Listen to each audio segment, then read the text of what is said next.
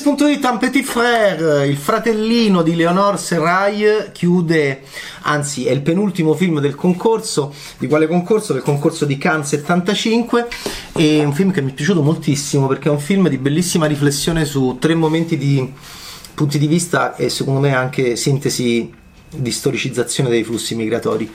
E quindi la Serraille fa un film molto elegante a livello di scrittura e racconta una famiglia ivoriana in Francia dalla fine degli anni 80 ai giorni nostri attraverso una madre e due eh, figli maschi. Rose è la mamma, Jean è il primogenito, Ernest è, è, è il fratellino del titolo.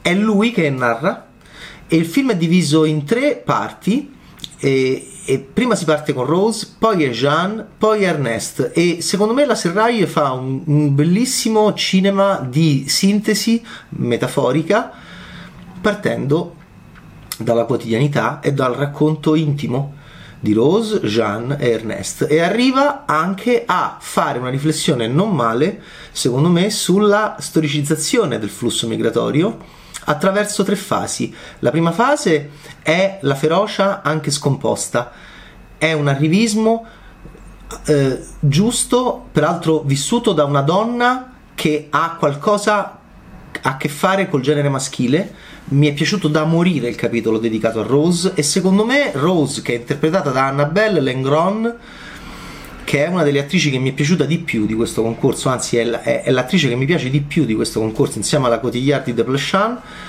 ma lei avrebbe secondo me migliore attrice. Peccato che il film è tripartito peccato che, che, che, che, Rose è solo nella prima parte poi torna anche nelle altre due eh, però nella prima parte lei è protagonista ed è sprezzante ed è sbagliata ed è simpatica ed è piena di energia vitale e di curiosità, però è questa fase di arrivismo sacrosanto e anche di ferocia sessuale anche.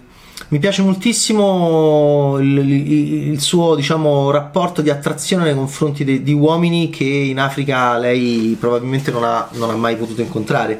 Sono tre che vengono dalla Costa d'Avorio eh, I bimbi sono bimbi all'inizio, con Jean che è un po' più grande di Ernest, e, e voilà, il primo capitolo è, secondo me, è quindi la, la ferocia dell'arrivismo e anche, e anche in un certo senso la superficialità e, e, poi soprattutto anche la donna, che donna è Rose, che cosa non vuole più, che cosa cerca, molto interessante. E la Lengron è, mi sono innamorato di lei, è un'attrice bravissima secondo me a essere così anche mh, così brava nel, nell'essere mh, anche pessima. Nel, così brava nell'essere anche nel, nel far vedere tutti gli angoli più sgradevoli di Rose. E poi il secondo capitolo è Jean, che è ehm, lo spaesamento del figlio dell'arrivismo è, mo- è, stato molto messo sotto pressione da Rose, il piccolo Jean, già, già, nel capitolo di Rose, poi nel capitolo in cui lui è cresciuto, perché è un film dove gli attori anche cambiano e sono degli attori divini, soprattutto Ernest è magnifico in relazione a, qua- a come era Ernest nel secondo, molto, è un cinema molto elegante quello de- de- de- della Serraglia, questo è un film dove qualcuno ci ha pensato tanto, che a me piace, soprattutto se gli vuoi dare poi questa, ecco perché allora dentro di me viene la riflessione storicistica, perché la, la seconda fase del flusso migratorio obbligatorio è lo spaesamento che diventa rabbia perché sei stato anche messo molto sotto pressione. È come se lei raccontasse, facesse una sintesi di tre generazioni attraverso tre, questi tre personaggi. E, ed è molto bello anche il capitolo di Jean. E poi arriviamo al capitolo finale, che secondo me è una chicca che è quello di Ernest, che è il, la terza fase del flusso migratorio, la, lo sradicamento e la perdita delle radici di origine, che è anche molto do, doloroso. Ernest è l'intellettuale dei tre, è quello che non ci siamo filati nei primi due capitoli ed è, e scopriremo che è quello che racconta il film. È quello che ama Flaubert e Blaise Pascal, è quello che diventa un professore di filosofia, è quello che forse è gay ed è quello che ha lo sguardo secondo me più vero e più inter- intenso, che riassume tutto il percorso di questa famiglia, che è la famiglia Coffee, K-O-F-F-I.